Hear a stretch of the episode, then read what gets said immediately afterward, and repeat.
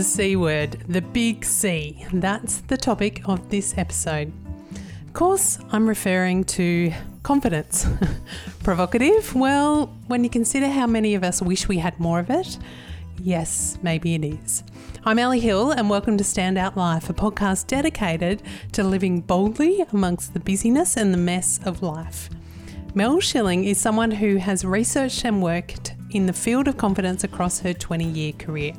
You might know her as the relationship expert on Married at First Sight in both the Australian and the UK versions, or through her multiple media and TV appearances over the last five years.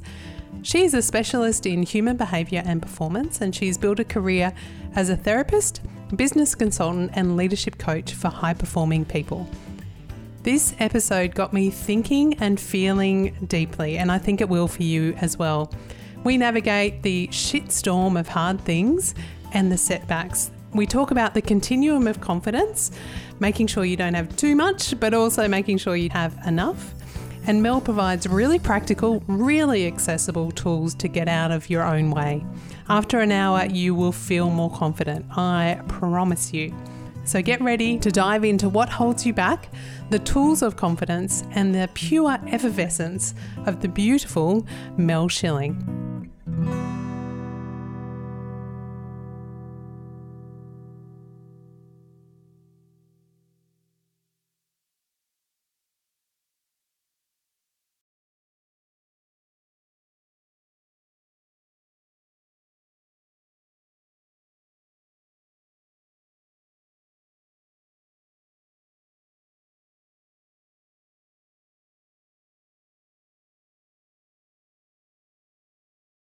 Mel, it's such a delight to be connecting with you. Oh, thanks, Ellie. I'm delighted to be here. Let's have a good chat. Absolutely ready to have a chat. You and I, yeah. we connected a couple of years ago, pre pandemic. I feel like mm-hmm. everything is now measured pre pandemic. Just yeah. didn't quite get into a studio. Um, yes. But it is great to be able to connect with you now. Something you've done between then and now is written a book called yeah, the C word. Congratulations. Thank you. I, I do remember our first conversation so clearly. I was in Bali. I was living in Bali at the time, and I can remember exactly where I was when I was sitting down having my conversation with you. Gosh, a lot has changed since then. The world has changed. Yes, the pandemic and the. Yes, yeah, yeah. How did uh, mm. how did the pandemic impact you and your work?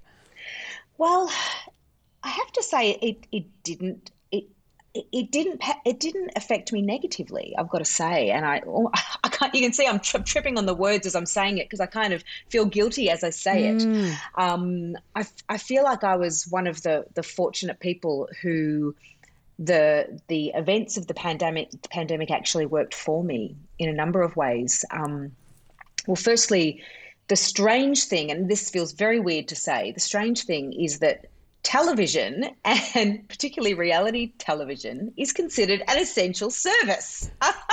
I mean, go figure. yeah, it doesn't that just uh, describe what's important to all of uh-huh, us? uh-huh. You could be a nurse or you could be on reality TV. Take your pick. You're still essential. so that that's strange. That that felt very mm. weird as it was happening. Realizing that you know essential service workers um, were allowed to go to work, and everybody else obviously had to stay home, particularly in Melbourne, where I was living at the time. Um, yet I was allowed to go into a studio or sometimes film from home, you know, and have all of the access to all of the resources that I needed, you know, to, to do that work. Um, but the other really, I guess, the real upside for me was having that time because, yes, you know, like a lot of people who work in you know, in our in our space, overnight almost a whole bunch of projects just dried up, particularly all of my speaking engagements, boom, gone. All the events were off. So I found myself with a lot of time, as we all did. And I've had a lot of projects on the back burner for, for many years. And I'm one of those creative thinkers that gets very distracted by shiny things. and I've got a lot of half baked ideas. I've got. Oh, I know yeah. that feeling. uh huh. You can relate. You're like a magpie too, chasing mm-hmm. the shiny. Yep. Let's yep. do that. Let's uh-huh. do that. Uh huh. That's me too. So the pandemic for me, or at least lockdown for me, was such a great opportunity to pull some of those ideas off the back burner and onto the front, and to go, okay, I've got a little bit of time now. I might just dive into these. And so I got my whiteboard out and just started going crazy with ideas and, you know, looking at, okay, if I'm not doing X, what am I doing? What, what can I fill this, you know, this creative void with? So one of the things that I pulled off the back burner was a, a, TV series that I had been developing for a little while and went deep on that. I, I joined up with a an, another indie production company, and we went into development and developed this this project out to um, the point where it's it, it was ready for pitching and sale to to TV networks and that's we're still having conversations with with TV networks all over the world about that now because we actually got it to the point where it's ready to go. So that's exciting. That's watch this space on that one. Um, and mm. the other project was was the book. I knew that I had. Well, I think I have a few books in me. Actually, this was the first one because I I am very passionate about confidence. It for me it it differentiates people in not just the social world, but also in the professional world and in the world of achievement. You know, I often think that when we look at people at the top of their game, they're not always the most talented or the most skilled or the most educated. They're often the people who have, you know, as many people say, they got balls, you know, they're people who are actually prepared to stretch their going. comfort zone. Yeah, yeah exactly. And mm. to take those knocks, to have those failures and to reframe them as just feedback and to go, okay, that's great information. I know I can't do that. Let's try a different track. Boom, I'm going in this way. So, confidence is something that, that is very interesting to me. And it's also, I see an incredible halo effect with people who are confident. We make these assumptions that because they present in a, let's say, a really articulate way, or there's someone who's really skilled at walking into a room and having charisma and owning that space. We make all these assumptions about them that are not always true. Um, you know, take Donald Trump, for example. Um, you know, because he is someone who is a, a, a strong speaker who speaks with such conviction. Um, not that I agree with even one of his convictions, but but that's beside the point. He speaks with conviction. So he had, you know, the majority of America eating out of his hand because they made these assumptions that because he's someone who speaks clearly and makes strong opinions very clearly understood by the masses, they made assumptions that he would be a good leader. And as we now know, he is not. So, I mean, that's a very extreme example, but you know, it makes us think about you know people perhaps we've worked with or we've been in relationships with, and you know, people who present as a confident person, they seem to get an unfair advantage. So I thought, I want more people to have that. I want more people to get that unfair advantage. Good people not Trump. Yeah. yes. it's uh it's it's so interesting that kind of mix of conviction and confidence. The word that's coming up for me is um, it's provocative in some ways because I think we there is, and I've heard people say, I just need to have more confidence. Like there's a shop I could go to and, mm. you know, get it by the kilo or, yeah. you know, get it by, get it by bulk. How do you define or like how do we understand what confidence is? Yeah. Well, first, I'd probably start by talking about what it is not. Um, and everything in that Trump example is an example of what it is not. So I think there are a lot of myths about confidence. You know, often, uh, and I think this often feeds into particularly women's reticence to want to put themselves forward and, and be seen as confident because of labeling you know, particularly in the workplace, if, if women do behave in an assertive way, and for me, assertiveness is confidence in action, um, they can be at risk of being labelled aggressive or bossy or bitchy. um, you know, what they're describing there is not confidence, that is overconfidence or sometimes even narcissism, you know. And the other end of the continuum, of course, is, is underconfidence. So I think it's important that people understand that confidence needs to be, I think, of the continuum between one and 10. And I like confidence to sit between about five and eight. So anything over that it really it can be at the risk of your relationships you can be you can start self-sabotaging and overestimating your capability and you can really start to lack self-awareness i find up up there and that's where that that sort of self-centered narcissistic behavior starts to creep in and of course below that then you're not going to be achieving much so the way i kind of talk about creating confidence. You know, as you said, if you could go to a shop and just buy it in bulk, this this would be how you'd do it. You'd start by mastering fear. And it seems a little bit funny to talk about fear when we're talking about confidence, but for me, one can't exist without the other. You can't actually achieve confidence without that psychological tension that exists with managing fear because fear is everywhere. It's normal, it's natural, it's inbuilt, as we know. And it's there for, for bloody good reasons, you know, I think. I think it's really important that as humans, we can be really in touch with our fear responses and know what they are and when they're coming. You know, for example, if you're someone who, when fear starts to creep in, maybe you start to notice a little bit of a sweaty palm, or maybe your breathing gets a bit shallow, maybe you, maybe it's a dry throat for you. Whatever it is, get in touch with that stuff so that you can be super aware of those early warning signs when fear or anxiety is starting to, to happen for you. And then, you know, I talk a lot in the book about how you can sort of walk alongside fear. You know, this is not about overcoming fear. I don't think that's a thing. You know, you hear all this trope on Instagram everything you want is on the other side of fear, and, you know, all this stuff as if you can just make fear disappear. But you can't. Mm. And we have automatic negative self talk. It's inbuilt, it is there to protect us and to scan our environment for, for threat. So I think just getting a level of acceptance that some of that stuff is is there it's it's not going anywhere so we need to be smart about the way we respond to it not react but respond in a thoughtful mindful way so that's a starting point, being aware of that. And once you've got a good handle on fear, I think you can then start to step into courage. Um, for me, I, what I've learned through doing my research for this book is that courage is something that emerges when what you want is bigger than what you fear.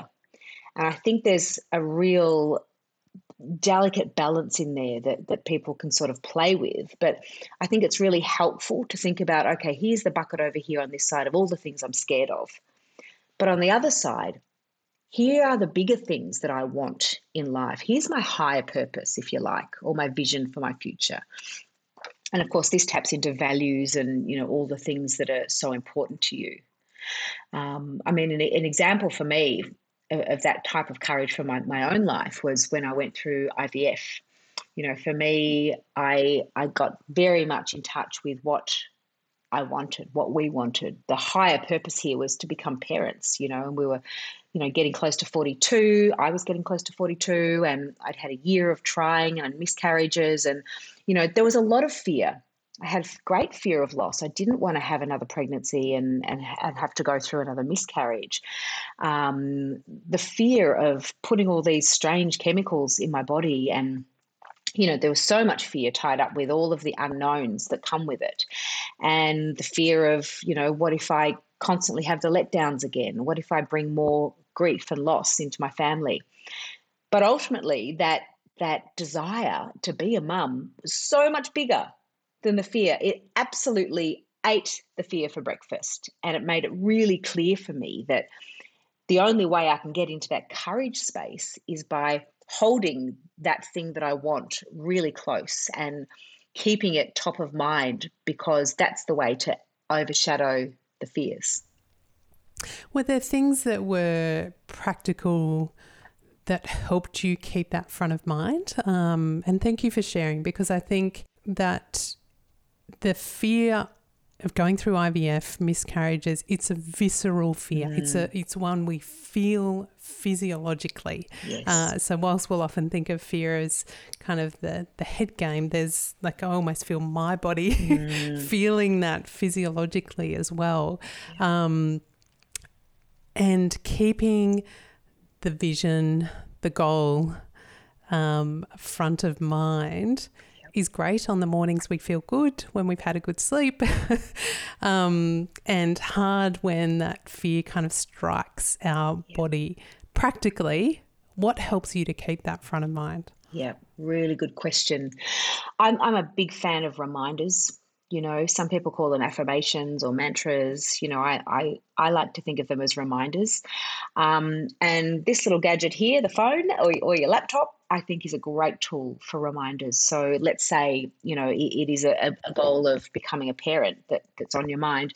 You know, have the the wallpaper on on your phone a picture of you with a with your, your niece or nephew or of a, of a child or of just something that represents that goal that you're working towards set little questions I, I love i often talk to my clients about setting little questions as reminders in your calendar to pop up and just ask yourself what story am I telling myself at the moment? So, just to make sure you're staying on top of that internal monologue, because we all know that the, the fear thoughts creep in. You know, if you are going through IVF, it's very natural to start, you know, getting into that worry mode about what could go wrong. But then, if you can have that reminder to sort of stop those thoughts, challenge them, flip them over, and go, well, what could go right? How would I feel if I was holding that baby in my arms? So I think having really practical thought stoppers like those in, in your day is really, really helpful. I love that practical um, pull you out of your own head, your own yeah. thinking, and just to to change the cycle um, yeah. there as well. And you know that's really useful in dealing with any hurdles, uh, setbacks. In that example, I know there'd be plenty of people listening that might have been through IVF and it's not been successful. Um, and whilst this is a particular example we're talking about, but it can be examples of other areas mm. where people build themselves up, build up a level of confidence, but it doesn't go the way yeah. we had planned. Um, or ultimately, there is an outcome where we have to make the call to go, how do I let go of that vision or expand that vision or change that vision? Mm. What would be your recommendations for dealing with the kind of ultimate setbacks that might yeah. come our way? Yeah. Well, I think the first step is self compassion, you know, because it, it happens. You know, it is part of life. Things go wrong. And, you know, sometimes we can put everything we have into working toward a goal. And for whatever reasons, maybe it's beyond our control, it doesn't work. So I think it's so important to be kind to yourself when that happens, you know, and and allow yourself to feel whatever you're feeling. Maybe there is a time for a bit of wallowing in it. That's okay. That's human. Bit of self pity never hurt anyone, as long as it doesn't go on for too long you know so allowing that and allowing yourself to have that period of time for for feeling the feelings the regret mourning what could have been because it's so important you know that you allow yourself to to process that stuff. And once you've done that i think another really good step is to get back in touch with the things that bring you joy. And that may be related to that goal or it might not you know, my, my sister has recently been through an example of this in her career. She got to the very top of her career and she was a, para, a paramedic and spent years doing postgraduate study, extra work, making sacrifices in her family to get to the top of her career. And she got there and didn't like it. Wasn't what she thought. She literally climbed the mountain, got to the top, didn't like the view. So she found herself, you know, in this kind of situation, and actually her her whole experience um, really inspired a, a, chapter in the book because I the question you've asked is a really common one. You know, how do you rebuild confidence after it's been battered out of you? Because that's part of life too. So that self compassion is definitely the first step. The next one is to get back in touch with what brings you joy. My sister, as a kid, rode horses and that was her thing. She was into horses, I was into dancing and boys. she loved her horses. And, you know, she's now got, you know, three teenage children and, you know, a busy life, but she's gone and got another horse. And so now at, you know, almost 50, she started horse riding again. And that is bringing her immense joy and, you know, helping her just get back in touch with who she is as a person without, you know, that career goal so that's something I've you know learned a lot from, um, and I, I can see how that can extrapolate across all different situations in life. You know, if you can take have take experience the loss, take those first two steps the the self compassion and then the reconnecting with something that brings you joy for me, I see that as allowing you to get to that almost ground zero again so you can start to build confidence. Those things in, in and of themselves don't build confidence, but they enable you to get back in touch with, you know, your you-ness um, mm. in order to start. So then you can start to, you know, re-examining fear. What are these new fears that are coming up now that everything's shifted, everything's changed, and, and examining that, understanding that, accepting that then you can start to go, okay, setting new goals, a new path.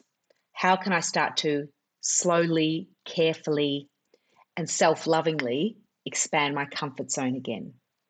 So, so for me, it is, and I use that word expand very intentionally. I, I don't believe in jumping outside the comfort zone. I, I, don't think that serves us. It only puts us into anxiety. And, you know, we all know we're not at our best when we're anxious.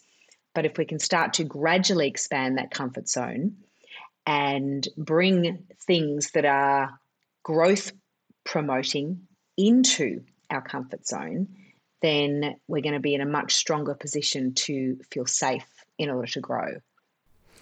I think that's such a critical point because again, there can be narratives or stories or memes or things out there around burn the bridges. Uh-huh. You know, uh-huh. yeah, just do it. Particularly in times, just do it. You know, mm. it's that thing you've always, you know, quit your job and you'll be fine. Uh-huh. Like, yeah, mortgages are also going up, and right. you know, mm-hmm. there is this. Uh, you know, I think that chance to be able to expand, to to see and see that stretch and and move beyond, uh, but understand that that is here. I mean, the other one, I'm interested in your take on this one too, where I've heard plenty of people going, if it's not a hell yeah, then it's a no. So, well, sometimes I know the things that have stretched me enough were the ones that I did have a little bit of anxiety right. about. I wasn't 100% sure. Yeah. But there was there I do get that intuition of going this feels okay but it doesn't feel like a hell yeah. I agree. Look I, I think all of those really simplistic binary ways of looking at life are great for a meme because you know they make a great little soundbite or, or you know a little image but I, I I think human nature is much more nuanced than that and and I agree with you Ellie. I think you know some of the most um, monumental events in my life have have been I've been sitting on the fence completely and completely confused about what to do. And that's that's part of you know the human condition. So I think one of the great skills that we can learn is how to sit with that kind of free floating anxiety that comes with that uncertainty and still make a decision not to not be immobilized by it I want to talk a little bit about your own confidence and your shift in career. So, um, with a background in psychology, uh, to make that leap or that I've read the com- wanting to combine psychology and performance was mm. something, a realization and a moment that you came to, uh, and then putting that into how can I put myself out there? Um, a lot of people listening will know you from being the relationship expert on MAFS in Australia and also in the UK. Talk to me a little bit about that shift and that transition to go from your psychology work into reality TV. Um, well, I, I guess the the the pragmatic way that I did it is kind of interesting um, because I I feel like I was finally practicing what I preach. So, you know, I've talked for years about confidence. You know, even when I was, you know, doing loads of work in in corporate, talking about all different aspects of leadership, it would often, for me, come back to confidence because I would recognize that as a gap for people. Um, And the first season of Married at First Sight went on air in Australia, and I wasn't in it. It was it was just on. It was a different a different cast, and a lot of my friends and family, particularly my sister and my hubby, said to me, you should be doing this. You should be on this show. You know, this is your bag. This is because by that stage I had retrained as a coach and specifically as a dating coach as well. And so I had a real passion, you know, for for working with single people and helping them to get over these fears and, and step into new relationships. Um, and at this stage, I was starting to do a little bit of TV spots, morning shows and, and evening shows, and you know, just sort of coming in with that expert commentary around sort of mental health and well-being and confidence and relationships. So I had a little bit of a portfolio, and you know, a little bit, a few little snippets um, that I managed to cobble together as a makeshift kind of show reel. And I thought, okay, this this is actually something I need, not need, want, want to go for. This is I, I believe that this is something that is so well aligned with all of my interests and my skill sets. And, you know, I I know I had a deep knowing that this was something that I could do and could do really well and enjoy, more importantly. So I started working my network and and talking to the the few little people that not little people they weren't little they were normal sized people but the people that I knew in TV and started gathering some intel about you know who are who who are the players here? Who do I need to talk to about this show? Because I, would like to put myself forward. And found out who was casting it and sent through this um, little uh, example of my work and basically said to them, I'd really love to meet you. I'd love to talk to you about how I would do things differently. Are you open to a different conversation? And sure enough, we went and met for a, a wine. It was hilarious. It was such a clandestine meeting. I remember wearing my trench coat, like I was literally, literally like I was undercover. We met for a wine in a little bar in Sydney was all very top secret. And basically just talked to this this producer about my ideas for the show and how you know what i saw you know this show could achieve and how i would would do it differently. And at that stage they said to me look we have three experts on the panel but we're open to one more. So we would be happy to have four. So let's explore this. So we did. And you know went through this whole process and you know loads of auditions and screen tests with the other people in the show. And you know eventually moved into season one and and I've now done 11 seasons. No, I think yeah, 9 in Australia and 2 in the UK. amazing, amazing. Mm. If I can dissect that a little bit, mm. what I'd love to know and again if we come back to confidence, the and I'll use this word only because I think sometimes it can be the story that people think in their head. But the audacity to say to a producer, I think you could do it differently, yeah. Is beautiful and amazing and no doubt put you on the radar. The confidence to do that is probably something that you're talking to people about in yes. terms of the confidence that they can tap into. How what helped you with that? Something I, I remember doing at the time, because of course I had doubts. You know, yes, it does take audacity and, you know, as as we say in Melbourne, more front than Myer. I love that. My parents used to say that. Uh, it takes a lot of front to do that. Um, I did have doubts. And yep. so something that I, I remember doing at the time was some scenario planning. So so kind of playing out all the different scenarios that could happen and I think this is a really good one for people to do because it, it enables you to, in, by visualizing, to step into that worst case scenario um, and to feel the feelings. So let's say it's a bit of humiliation, bit of rejection, bit of, oh, oh my God, I'm dying kind of moment. And then to actually visualize yourself working through that, moving past it, and guess what? Nobody dies. So I, I remember doing that because I can I can actually remember visualizing myself getting to this meeting, sharing my ideas, and having this person say, "Well, who do you think you are? You're just a nobody. You've never done an ETV. What makes you think you could do it better than anyone else?" Um, and of course, all that imposter syndrome stuff was coming up. Mm. Absolutely, was coming up at that time because you know I was putting myself in a situation where I was definitely starting to take on the identity of a television person because that's something that I really believe is important for people to do when you're working towards a goal to embody the goal, to act as if you're already there. And I don't mean this in an arrogant way at all. You know, I, I don't believe you know that that's going to win any any any um, races at all. Um, I, I think it's about still having absolute self awareness about the way that you're communicating, but to believe that you can do it and you're mm. in the process of making it happen. So for me, that was it. It was the combination of scenario planning, thinking through the worst case scenario, and going, okay, the worst case scenario here is somebody says no to me. Okay, I can deal with that. And guess what? I can turn that into an opportunity to ask for feedback and to learn about what my gaps are and actually try a different tack because I'm in no rush. It's not like this goal had a time limit on it. So that really helped me.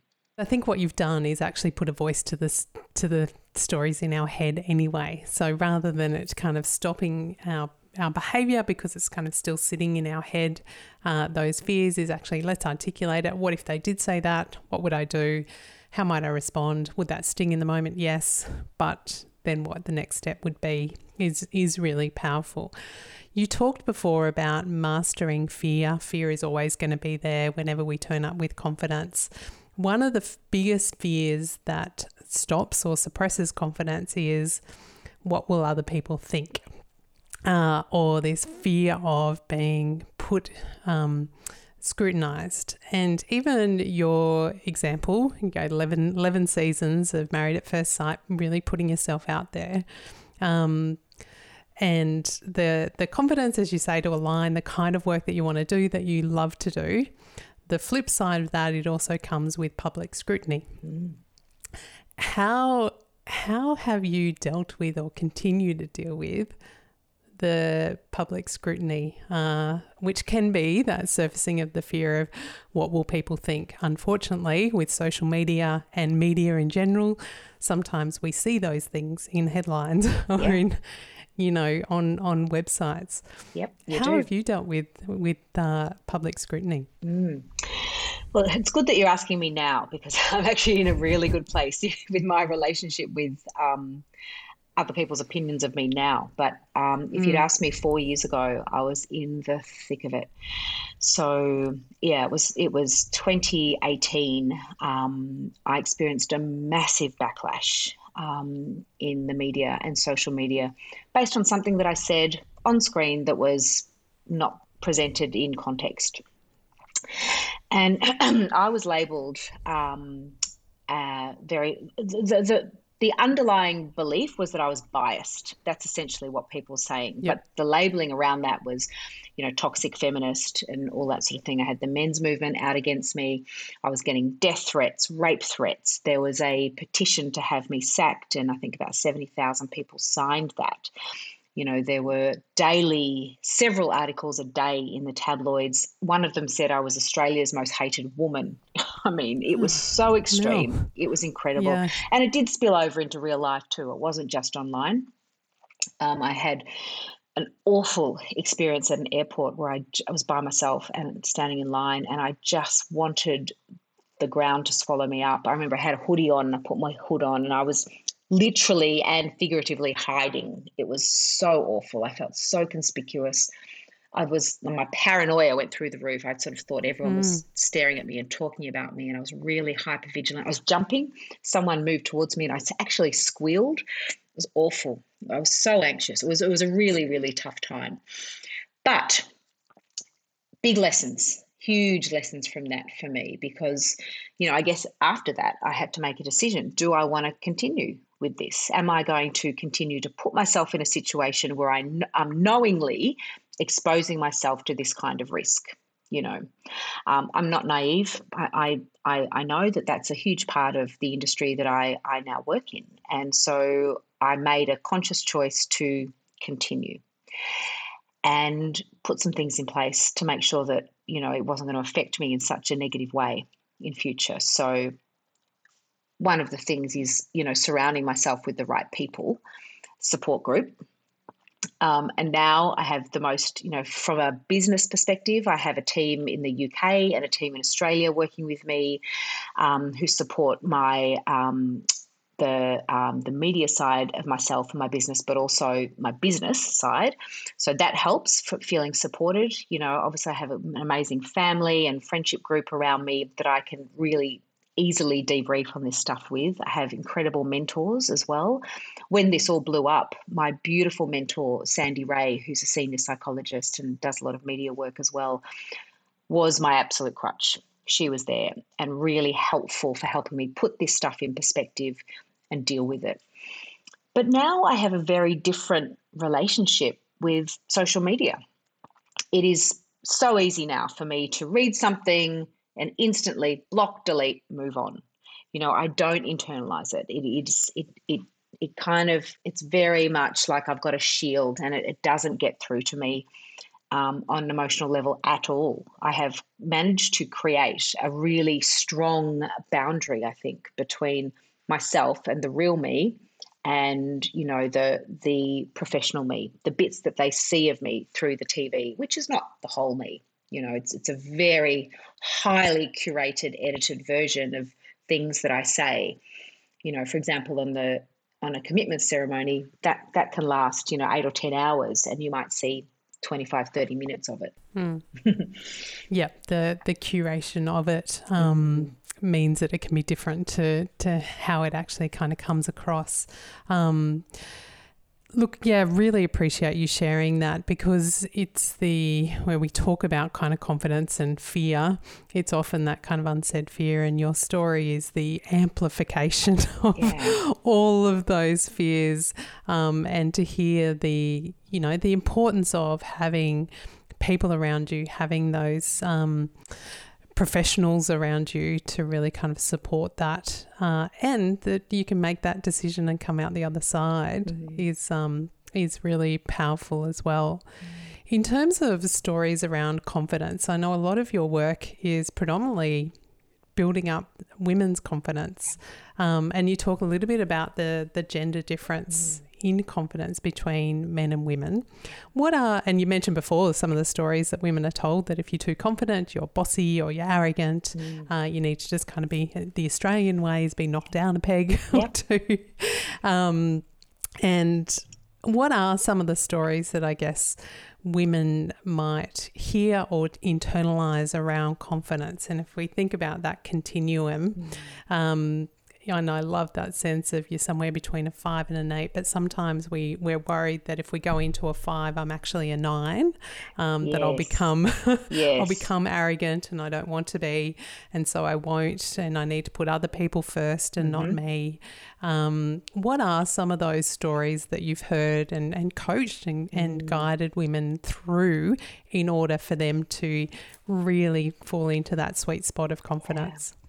Well, I think to to look at that those stories that we tell ourselves, we have to go back to our childhood socialization and the different the gender differences in the way that you know particularly if we look at sort of parenting in the 60s 70s and even 80s and the difference in the way that parents would would reinforce boys and girls. You know, they'd reinforce boys for being competitive and driven and leader like and taking risks and we'd reward the girls for being kind and nurturing and sharing and all of those, you know, traditionally softer skills.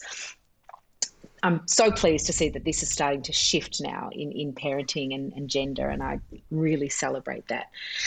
But I think you know we've taken we've taken all of those messages with us into adulthood, and you know I so often hear you know women. It comes out in our language and I wonder if some of your, your listeners might be familiar with this. You know, we, particularly as women, and particularly in Australia too, we have this this tendency to apologize for our existence.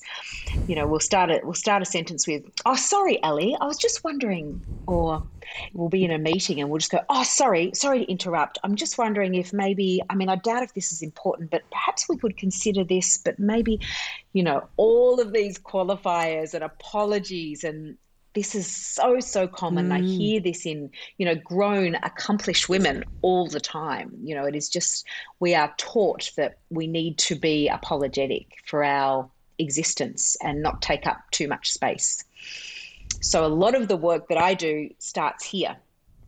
And, you know, I, I talk to my clients, and it's, it's in the book as well, about the idea of the little girl hangover. So that's not to do with underage drinking. It's about, it's about those habits that, that probably served us well when we were kids but when we bring them into our adulthood, they're just plain dysfunctional and kind of funny. So, and you know, I think it helps to laugh at ourselves on this as well. So, you know, some of those things are, you know, like the bratty response. You know, when when you're when you're five and you don't get the lolly that you wanted, you might have a tantrum. You might lie on the floor and hold your breath. You know, you might scream and shout. But if you're in, you know, you're 35 and you're in the workplace and your boss doesn't agree with a project suggestion that you make, if you lie on the floor and hold your breath, it's going to have a very different response from people. Career limiting move. right, exactly. You start shouting, slamming doors, you know, or what you might see more realistically in the workplace is passive aggression. So, you know, you might be you might be giving it a fine.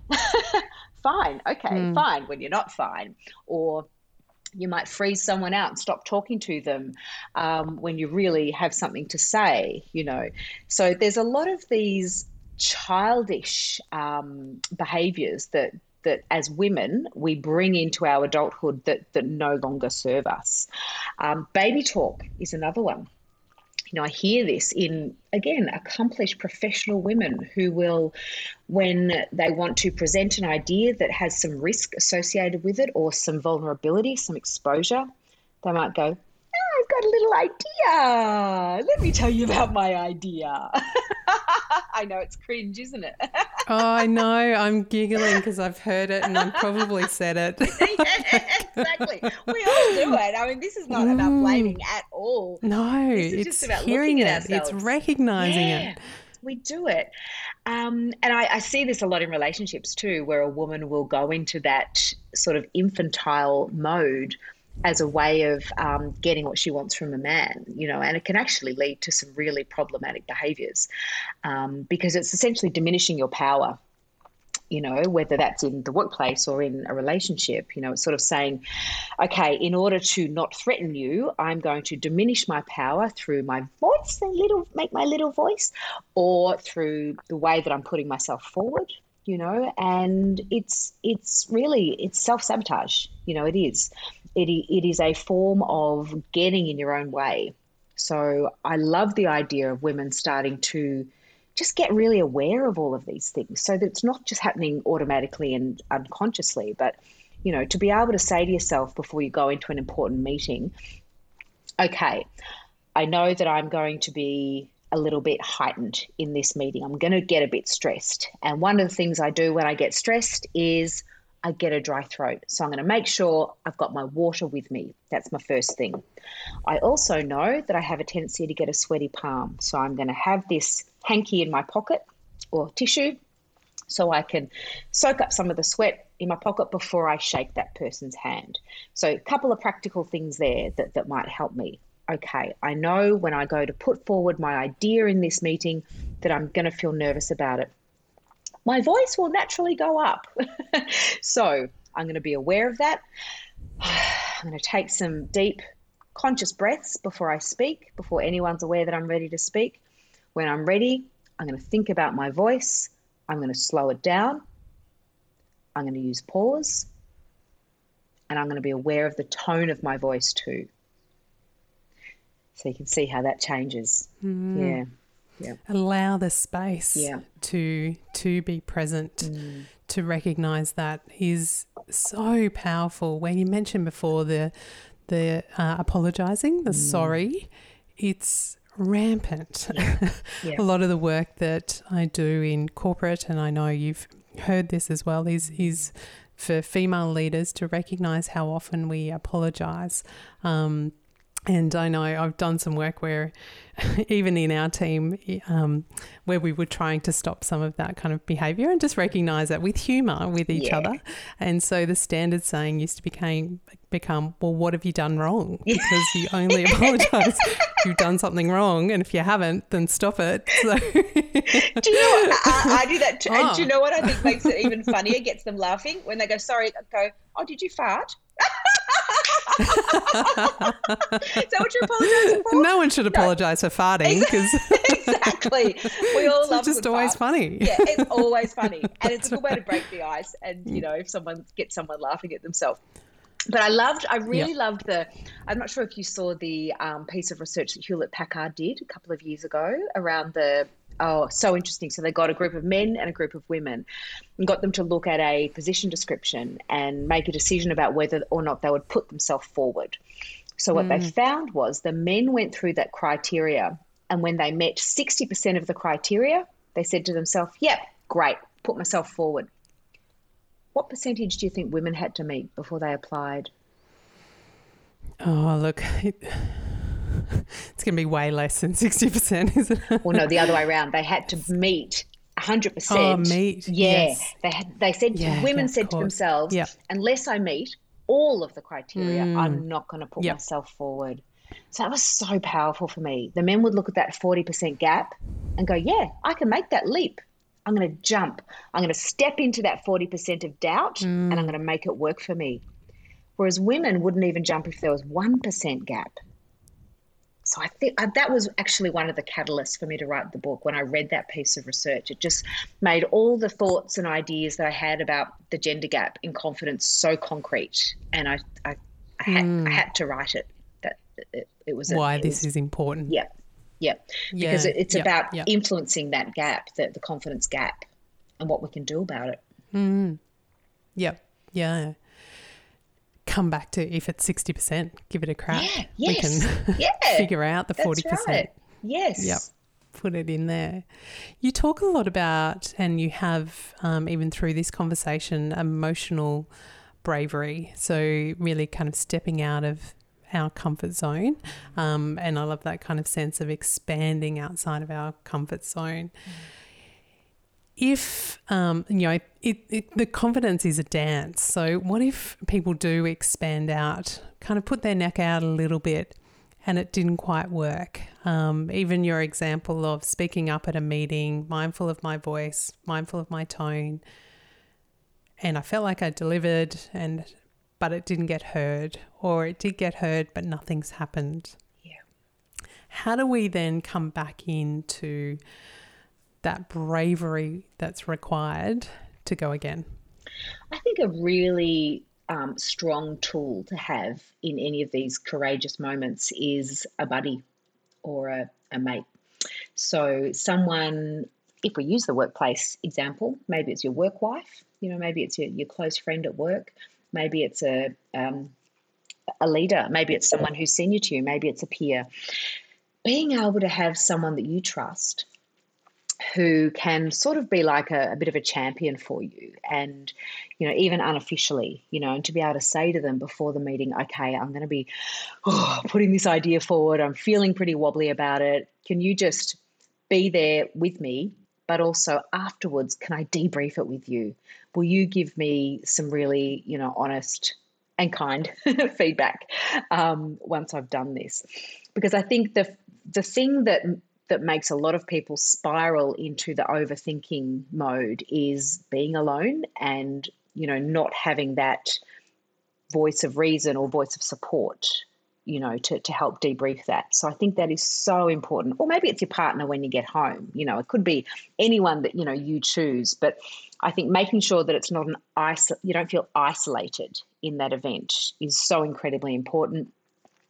And then i'm a huge i'm a huge fan of journaling you know so taking the opportunity after that event to you know spend a bit of time sitting down and writing about what that experience was like for you where you think you know at what point did you decide to take the leap into that that courageous moment?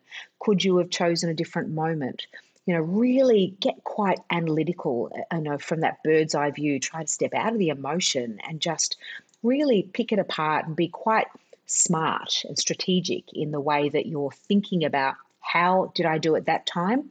Okay, maybe I'll shift the dial on one thing or another. Maybe it's about um, the people that I address in the room or the amount of time I take. You know, there's so many variables there you could play with to try it differently next time. And just keep coming back to that notion that failure is just feedback. The importance of writing it down and then it kind of removes it from almost you and you can become quite analytical about it. Yeah. Um, I have to ask, being the relationship expert, is that the same with dating? Because we're talking about matters of the heart. It's quite vulnerable to put yourself out there, whether it's to ask for a date or to be um, kind of emotionally exposed. So we talk about workplaces, but then is is it the same approach if it comes to relationships? Ali, I've been accused of being very unromantic in my dating advice, and this is why. I'm going to say yes. I think it is the same. I really hmm. do. Um, the parallels between the work that I do with single people looking for love and couples and people in the workplace are incredible. I actually talk about a strategic approach to dating.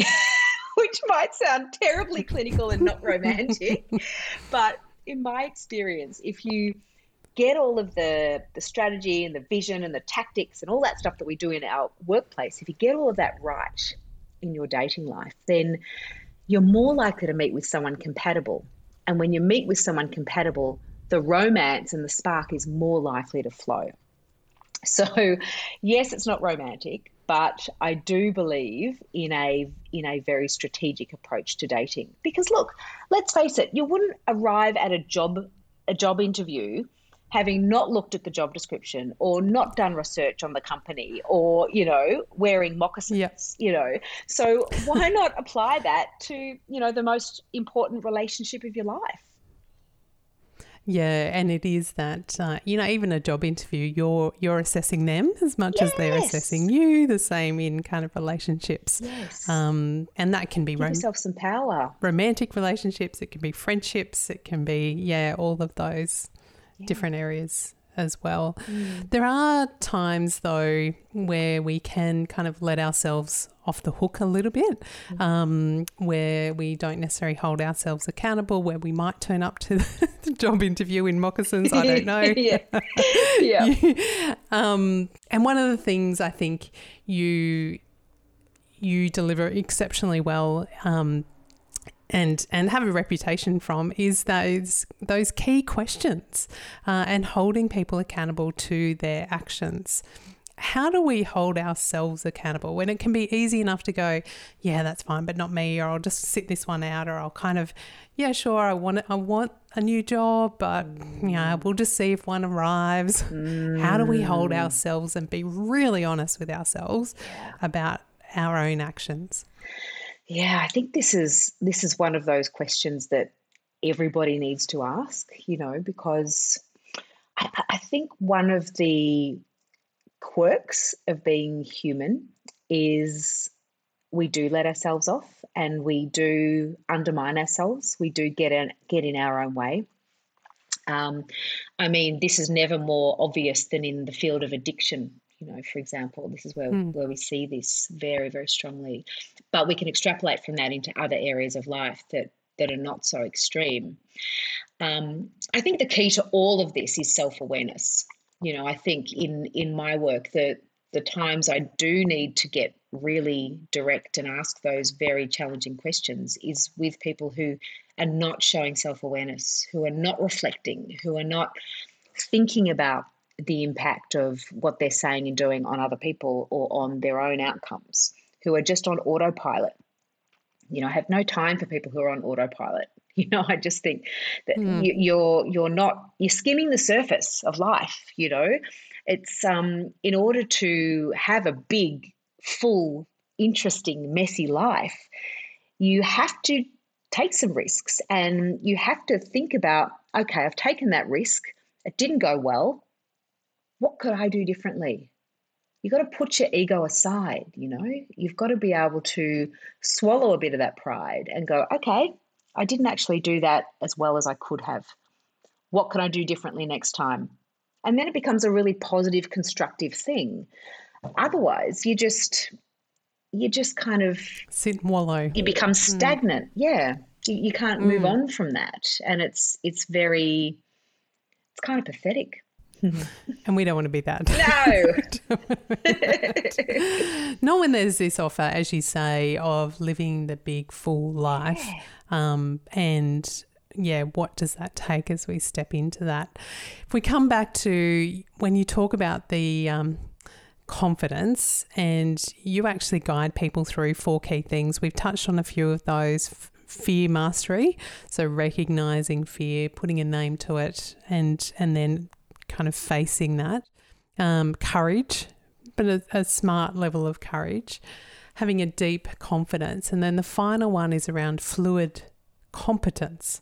Talk to me, what do you mean and how do you define fluid competence?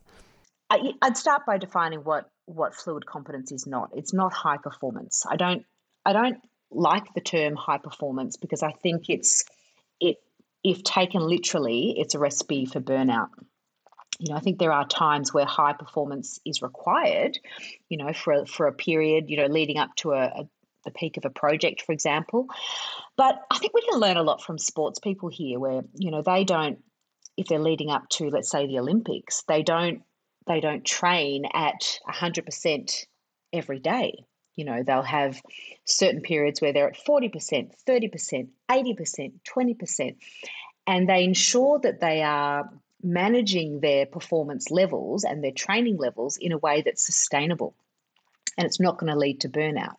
So I think we can learn a lot from that, you know, in terms of our own lives and our own careers and work towards optimal performance rather than high performance.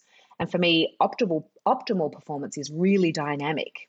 It's a process of constantly self-monitoring, checking how am I going? Am I putting in the amount of energy that this task requires whilst also ensuring that I can attend to my self-care or the relationships with my family, with my team you know so it's it's i see that optimal performance as a way of really um, of avoiding burnout because you can't go into burnout if you're constantly self-monitoring and checking yourself and being aware of your energy levels and and changing them if you're using too much or too little.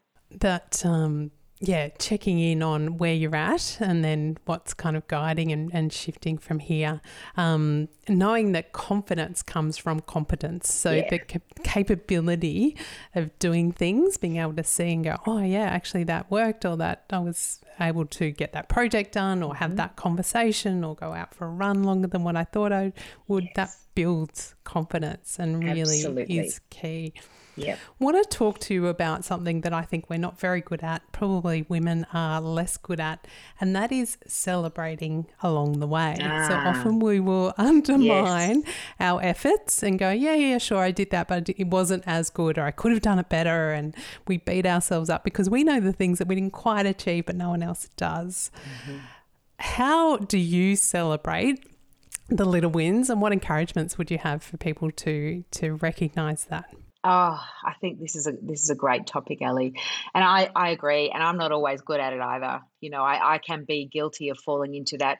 No, I don't get to celebrate until I've achieved 100. percent You know, but of course, mm, you know, so yep, often yep. Our, our goals are, are iterative, aren't they? And there are bits that happen along the way that you know, if we chunk it down, it's so it's so um, motivating to reward ourselves along the way um, you know that's this is something that I know I need to get better at as well.